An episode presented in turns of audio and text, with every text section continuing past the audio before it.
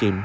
So the ustaz came and then she said, my mother was there, my father was there, this makcik was there, and and and her husband was there, and, and all my siblings were there, all my immediate family members. So I said, well, was your ex-husband there? And she said, nope, my hus- ex-husband wasn't there at all. So it's what this is what happened. Okay, this is very vivid, uh, guys. You just have to be, um, I wouldn't say strong, because when when when when she told me this, I was like, ugh, terrible. Dia cakap, berlainan eh kau pergi rukia dengan a fake ustaz and you go rukia with a real ustaz. This rukia, the moment he asked me to close my eyes and he said kalau nak pingsan, pingsan saja. Kalau nak nangis, nangis saja. Jangan takut. He said that. If you want to faint, please faint. You, if you, if you feel scared, you want to cry, just cry. But just hold on to it. Now, she said the moment I close my eyes and he held my neck and he started dia baca surah right? Dia cakap aku ni tutup mata tu Hafiz. Tapi dia macam it's like as if I'm watching theatre. Like everything was so clear and everything was real happening and everything was macam cerita Avatar macam like like the opening of Avatar where like you know you go through the entire worlds and all that. So it's like living a dream in real life. So she she said eh, both of my hands are on my thighs. Like macam aku tengah tengah tengah pegang. Now, the first thing that came to me was this harimau. I don't know, it was this lion. I think okay, like, I think it was a lion. Yeah, she said, and the lion for, was from my room. And it went closer and closer and closer and closer and closer. And then mengaum macam like the singer and was going closer and closer to the left side of my face. So dia buka mata. Dia cakap tak boleh, I cannot do it. So the ustaz said, okay, don't tell me what what you saw. And she, she, she started crying lah. She started crying. Said, I cannot, I cannot, I cannot. It's so scary, so scary. Something wants to eat me. Dia cakap, ada, ada benda nak makan. So the ustaz said, okay, you know, I cannot help you if you don't help yourself. And the only way you can help yourself is if you stay strong and you just go on with it. So okay, dah gitu, dah gitu mak dia macam tak apalah, dia buat, buat, buat, tak apa, tak apa, tak apa. Kita semua, kita semua kat sini. Then she's like, okay fine, everyone is there, tak apa. She said, it's so weird because I know it's not real. And I know when I when I opened my eyes, I saw my family there, and I'm in my living room. I I know, but when I close my eyes, it is really I'm in another world. Macam aku tak tak tahu apa, you know. Okay, tak apa. Dah gitu Dia tutup mata. And then again Mula the rukia session. And she said again That lion came to her. And macam Mengaum Lepas tu Come closer and closer Terus hilang. And then She heard someone open the door. In came the husband. So the husband has a habit. Husband bawa motor right? When he open the door He will close the door He will put the um, Helmet on the table where or, or like in the cupboard their shoe cupboard and would walk to their room. The husband put the helmet on the cupboard all right and she said i can smell my husband eh? He has a distinct smell i can smell him. He walked in front of me he looked at me and he started laughing. Dia cakap dia, dia ketawakan aku in this in this um rukia session yang aku nampak ni dalam dalam aku mata, aku tengah tertutup ni aku betul-betul nampak laki aku datang ke depan aku and dia ketahukan aku. Then after that suddenly she said suddenly I'm inside a room and I'm in front of my bed. And katil aku so the mattress came up and there's a mayat underneath that katil. So she went astaghfirullahalazim astaghfirullahalazim So this mayat suddenly got keranda and then suddenly something pushed the keranda away. And after that, she opened her eyes. And when she opened her eyes, she said, okay, for example, husband name is Malik. Mana Malik? And then the mother is like, apa kau? Laki kau belum balik? Tak ada orang. And she's like, no. My husband came back home. And he started laughing at me. And after that, I think at that point of time, she said, I think my whole family already knew what was happening and who was the dalang lah who did it but they didn't they didn't do anything. So this is actually the second time. The first time when they when they came, uh sorry, this is the, the first time. This like the the the the, the ustaz cakap okay tak apa. Um I've done my best, okay, but you have to continue to do it lah, you know.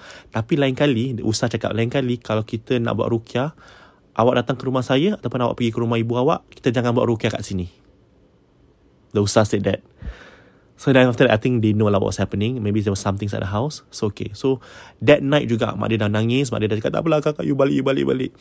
So dah dah pack baju, dah tinggalkan dekat rumah mak dia. Okay. And at this point of time, she said, I think at this point of time, aku, my relationship, my relationship with my ex-husband was really like quite renggang. So like, I don't think he also cares whether I um slept somewhere or not. Alright. And after that, he said, um, okay, dah gitu, this is another experience that she said that I can never forget. One day, um, macam about a couple of weeks after that, because the ustaz kept telling me, okay, dia tak ada obat selain daripada amalan diri sendiri. There's no, there is no cure, right? The only cure is your worship, the way you worship, you know. Jangan tinggalkan solat, jangan lupa berzikir and all that. So she said, aku ingat lagi, aku beli buku ni tau. Aku beli buku ni, buku ni macam mana nak rukiahkan orang. Ah, macam mana nak rukiah diri sendiri. So you have to, you have to baca this surah tujuh kali. She said, I still remember, I was in Choa Chu Kang, something like that. I was in the bus. Dalam bus tu, aku baca tahu tu ayat. And just this was after the rukyah session. That means that thing is still inside her. Eh. Aku just, I haven't even tried to memorize it. I just tried to read it. Terus tiba-tiba aku rasa macam, I had a panic attack. Like something was piercing my, my heart. So she said, I'm, I'm having a heart attack. So she went down the bus and she called her father and she said, I don't, you come down here right now, bring me to the hospital. I'm having a heart attack. Then the father is like, okay, you take the taxi, go back home first. When they go back home, then, then the father asked, what, what, what's happening? I said, she said, I cannot breathe. I cannot breathe. I feel like someone is piercing my heart. And then she said, yelah, eh kenapa kau buat apa? Kau lari, whatever. Then she said, no, I was just reading the Rukia punya ayat. Or on, on, on, on this surah lah. So so they called again the ustaz. So now now the ustaz came for the second time. So she said, right, okay, this is the part where the possession starts. But she said, it feels as if I'm present, but I'm a puppet. I'm a puppet. Okay? Dengan serta-merta, aku tak boleh berbual. So this ustaz started asking question like, who are you? The one to macam duk like shook shook the head. So the ustaz cakap, engkau ni bisu ke apa? You know like, are you, are you bisu? If you don't answer my questions, I'm going to burn you. The ustaz cakap, kalau tak tak jawab, saya akan bakar awak. Mm, like that. She said, this was this was what the mother said. You know, she said, so I asked her, were you lucid throughout this whole thing? She said, yes. But it's like macam, aku tak ada control. I have no control of my body. It's like someone else took over my body. You know? And and suddenly aku tak boleh berbual.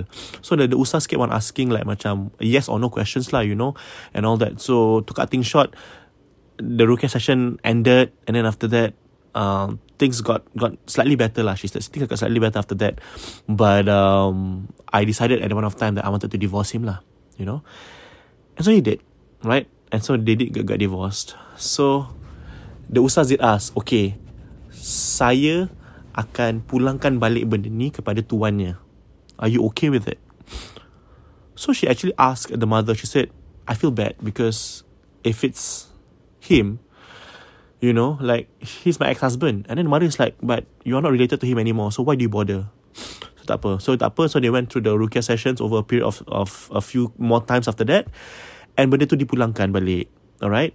And this is the most effed up part. So she, she said that um, three months, I received a phone call from the cousin. So the ex-husband, uh, the cousin, um, is an colleague.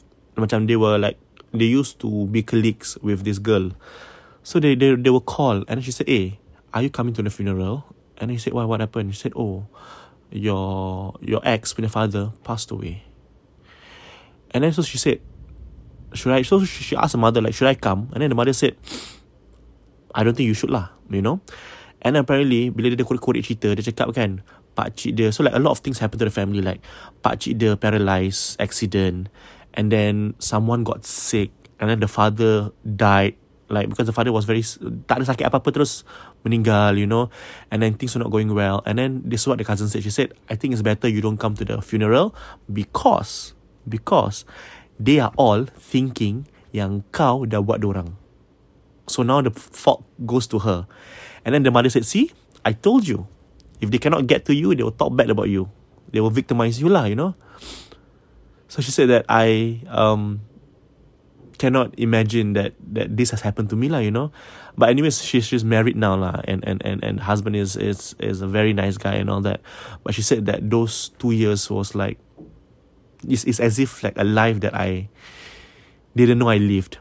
And she said that one of the side effects of being kena buat is kau lupa-lupa. So bila aku tanya dia like, she, she always tell me, don't ask me in uh, from the start. Because I always whenever I do this storytelling session I say okay, can you please tell me from the beginning what happened? She said don't ask me what happened from the beginning till the end. I've got no recollection of how it goes. I will only tell you things that I remember. And these are the things key things that she remember. She said whatever I'm telling you is probably only like maybe 30% of what happened. She said 70% of what happened is much worse but I can't seem to just tell you because she said aku macam aku nampak benda dalam rumah aku I see shadows you know I see like random woman in public. You know, like macam she said that it's it was a trying time for her lah. And she wanted to just share this story because she said that um I wanted people to be aware and to know that even the closest of people are um capable of doing nasty things to you. And yep, so I hope that you guys enjoy this story. Um, I'm going to try and make it to two parts, part one and part two, for you guys to just enjoy because it's a really long episode. But I hope you guys um enjoyed this story and good night, everyone. Thank you so much for listening to Berhantu.